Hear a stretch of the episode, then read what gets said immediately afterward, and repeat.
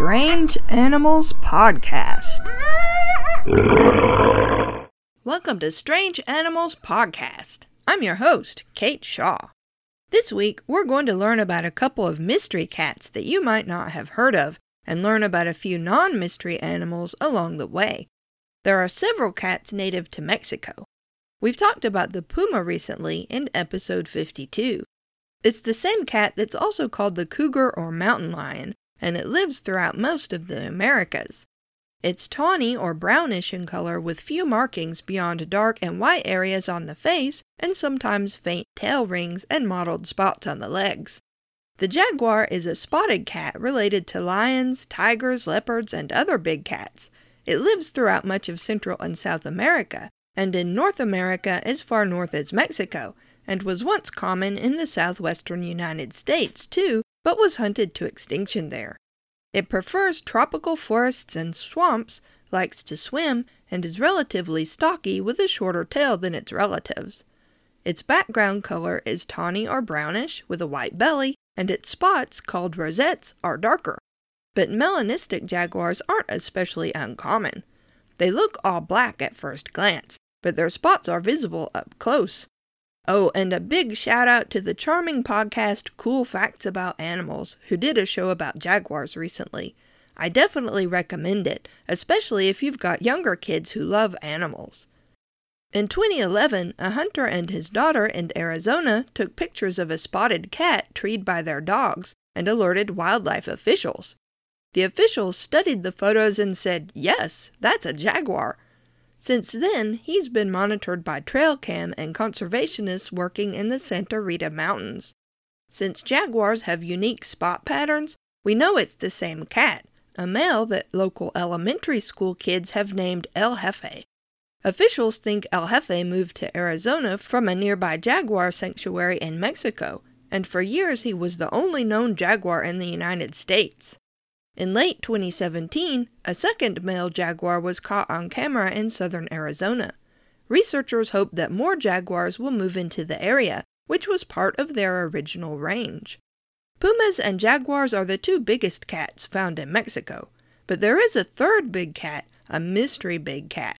The onca has been reported in Mexico for centuries. It's supposed to look like a puma, but more lightly built with longer legs and possibly darker fur or dark markings, especially striping on the legs. The first problem is the name onca. The term is applied to a lot of different big cats in Mexico and other Spanish and Portuguese speaking countries. For instance, in Brazil, the word onca means jaguar, and in fact, the jaguar's scientific name is Panthera onca, the related English word ounce was once the name of the lynx, and is now sometimes used for the snow leopard, Panthera uncia. So it's possible that old reports of oncas just refer to pumas or jaguars, or one of the many other cats that live in the area, such as the jaguarundi. The jaguarundi sometimes lives in Mexico as far north as southern Texas, although it's much more common in South and Central America. It's black or brownish gray, which is called the gray phase, or red brown or tawny, called the red phase. In the past, these two phases were thought to be separate species. Adult jaguarundis don't usually have any markings, but cubs have spots on their bellies. That is adorable. Don't you just want to rub their little spotty bellies? It's closely related to the puma, but is smaller, not much bigger than a domestic cat, and unlike most cats, it's diurnal instead of nocturnal, which means it's mostly active during the day. The jaguarundi has a flattish head, more like an otter than a cat. A gray-phased jaguarundi may be the animal referred to in the writings of Bernal Diaz del Castillo, who in the early 16th century wrote about a lion that resembled a wolf in Montezuma's menagerie in 1519. It also happens to be called an onza in some parts of Mexico. Some animals labeled oncas have been killed and examined. On January 1, 1986, a big cat killed in Sinaloa State in Mexico, called the Rodriguez onca, was examined by a team of experts, including Stephen O'Brien, an expert in feline molecular genetics. They reported that the animal's DNA was indistinguishable from that of a puma, but it definitely didn't look like an ordinary puma I have a picture of it in the show notes. it was long bodied and slender with dark markings. So it's possible that stories of onças arose from sightings of pumas with this sort of coat color variation. Or it's possible there is a remote population of pumas with a leggier build than ordinary pumas, and every so often one wanders out where it's seen or killed. Pumas can show considerable variance in appearance, so it wouldn't be that unusual for an occasional individual to be born that's longer legged than most and that also has more or darker markings than usual. Then again, who knows? There might be a subspecies of puma or a completely different species of cat out there. If so, hopefully we'll find out more about it soon so it can be protected and studied. Jaguarundis make a lot of different vocalizations. Here's one. It sounds more like a bird than a cat, but I promise you, that's a jaguarundi.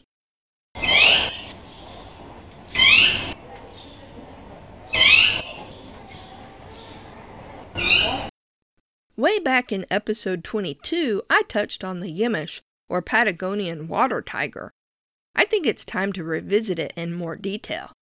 Look, I have a fantastic book called Monsters of Patagonia, so you're going to be hearing about Patagonia on this podcast for a long, long time. The Yemish, or Hymensch, or Limish, or some other variation, is often called a water tiger, but linked not with a feline at all, but with a ground sloth. This is entirely the fault of a single man, Florentino Ameghino. Ameghino lived in the late 19th century and died in 1911.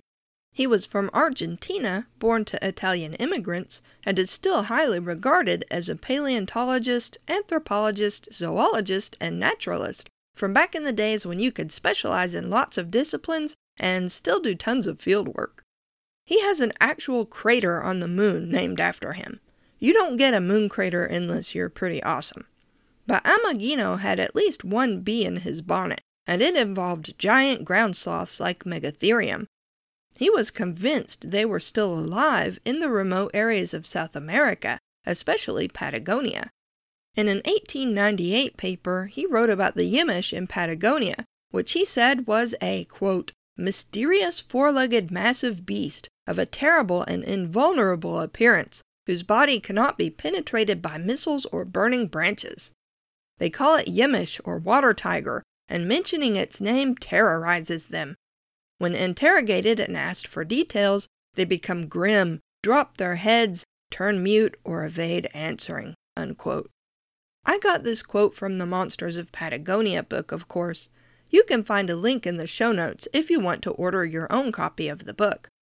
It's a fun read but I should point out that I do a lot of fact checking before I include information from the book because there are some inaccuracies and fringy theories. Also, it has no index. Ameghino said his brother Carlos, who was also a paleontologist, had sent him a piece of hide reputedly from a Yemish, which he had gotten from a Tehuelche hunter. The hide had tiny bones embedded in it called osteoderms, which are a feature of giant ground sloths. Ameghino claimed that the animal was a giant ground sloth, which he named Neomylodon.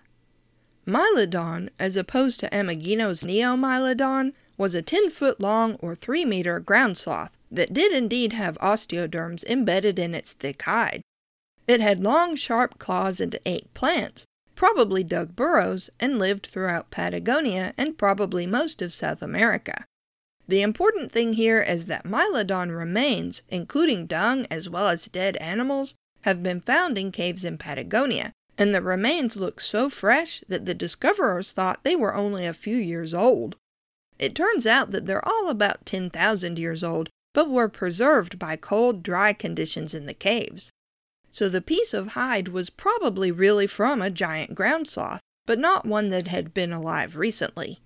Most researchers think that the sloths of Patagonia were already mostly extinct when the area was first settled by humans. But discoveries of what looked like recently dead animals with fearsome claws and a hide that couldn't be pierced by arrows might very well have contributed to stories of local monsters. But that's beside the point because once you get past Ameghino's obsession with the Yemish being a real live giant ground sloth, it's clear it's something completely unsloth like. The exact term Yemish isn't known from any language in Patagonia, but it might be a corruption of Himche, a water monster, or Yemmachim, which means water tiger in the Aonikenk language. An even closer match from the same language means sea wolf, and is pronounced Imachin. Other languages in the area call the elephant seal Yabich, which also sounds similar to Yimish. In other words, it's pretty clear that the Yimish is a water animal of some sort. The sea wolf is what we call a sea lion, a type of huge seal. Sea lions and elephant seals sometimes come up rivers and into freshwater lakes, which may account for some of the numerous lake monster legends in Patagonia. As for the Himche, it may have a natural explanation too that is nevertheless just as mysterious as just calling it a monster. French naturalist Andre Tournouër explored Patagonia in 1900, and at one point while following a stream, he and his expedition saw what their guide called a hemche. It was the size of a large puma, but with dark fur, rounded head, no visible ears, and pale hair around the eyes. It sank under the water when Tournouër shot at it, and later they found some cat like tracks in the sand along the bank. From the description, it's possible that the Himche was a spectacled bear. We learned about it in episode 42. It lives in the Andes Mountains of South America, but was formerly much more widespread, and is usually black with lighter markings around the eyes that gives it its name. Its ears are small, and its head is more rounded than other bears. While it spends most of its time in the treetops, it actually does swim quite well. But as far as we know, spectacled bears don't live in Patagonia. So back to the Yimish. According to Ameghino's 1898 paper, he said the Tehuelche referred to it as the water tiger. Since there is no local word for tiger in South America, since tigers live in Asia, this is probably a translation of the local word for puma. The jaguar did formerly live in Patagonia, but was hunted to extinction there over a century ago. The Yimish supposedly spent much of its time in the river and dragged horses and other animals into the water when they came down to drink. Its feet were flat, its ears tiny, it had big claws and fangs, and its toes were webbed for swimming. It had shorter legs than a puma, but was bigger than one. This sounds like one specific animal that does live in Patagonia, and it's not a tiger or any kind of feline at all. It may be an otter. Flat feet with claws and webbed toes? Check. Tiny ears and scary teeth? Check. Longer than a puma but with much shorter legs? Check. Otters don't kill animals as big as horses, of course, but this could be an exaggeration. Otters will scavenge on freshly dead animals, so the story of a mule that fell off a precipice onto a riverbank and was discovered dead and half eaten the next morning with strange paw prints all around it, fits with an otter family having an unexpected feast delivered to their doorstep. Not only that, but some tribes do call otters river tigers. Stories of monstrous otter like animals are common throughout much of South America, not just Patagonia, and are frequently translated as river tiger. In Monsters of Patagonia, Whittall wonders why some tribes have two names for the otter in that case an ordinary name and a name denoting a monster. It's possible the monster version of the otter either refers to a folkloric beast, an animal like a sea lion that was once seen far from its ordinary home, or two kinds of otter in the area, one bigger and more ferocious than the other. The southern river otter lives in Patagonia, both in rivers and along the seashore. It's not especially big, maybe 4 feet long, including the tail, or 1.2 meters. But the rare marine otter also lives along the western and southern coasts of Patagonia. Its scientific name, Lontra means otter cat, and in Spanish it's often called gato marino, or sea cat. But the marine otter is small, typically smaller than the river otter, and at the very most around 5 feet long, or 1.5 meters. But if you remember episode 37 about the Dobhar-chú, you may remember the giant otter. It lives in South America north of Patagonia and is now endangered, with only around 5,000 animals left in the wild after being hunted extensively for its fur for decades. It's protected now, although loss of habitat and poaching are still big problems. It grows to around 6 feet long now, or 1.8 meters, but when it was more common, some big males could grow over 8 feet long, or 2.5 meters.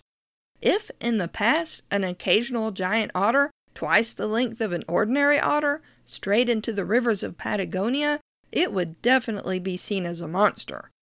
Whittall rejects the idea that the Yemish is an otter, although he doesn't mention the giant otter. He also rejects the jaguarundi as the Yemish, since it's much too small, although it does like to swim and fish, and, as mentioned earlier, it does look remarkably like an otter in many ways. He suggests the Yemish might be an unknown giant aquatic rodent, citing as proof the existence of a cow sized rodent that once lived in Patagonia during the Ice Age. I'm not convinced. Nothing about the Yemish sounds like a rodent. It does sound like an otter, possibly a known otter, possibly a now extinct otter, or maybe a giant version of the jaguarundi, also now extinct, but maybe not. You can find Strange Animals Podcast online at strangeanimalspodcast.com. We're on Twitter at Strange Beasties and have a Facebook page at facebook.com slash strangeanimalspodcast. If you have questions, comments, or suggestions for future episodes, email us at strangeanimalspodcast at gmail.com. If you like the podcast and want to help us out, leave us a rating and review on Apple Podcasts or whatever platform you listen on. We also have a Patreon if you'd like to support us that way. Thanks for listening.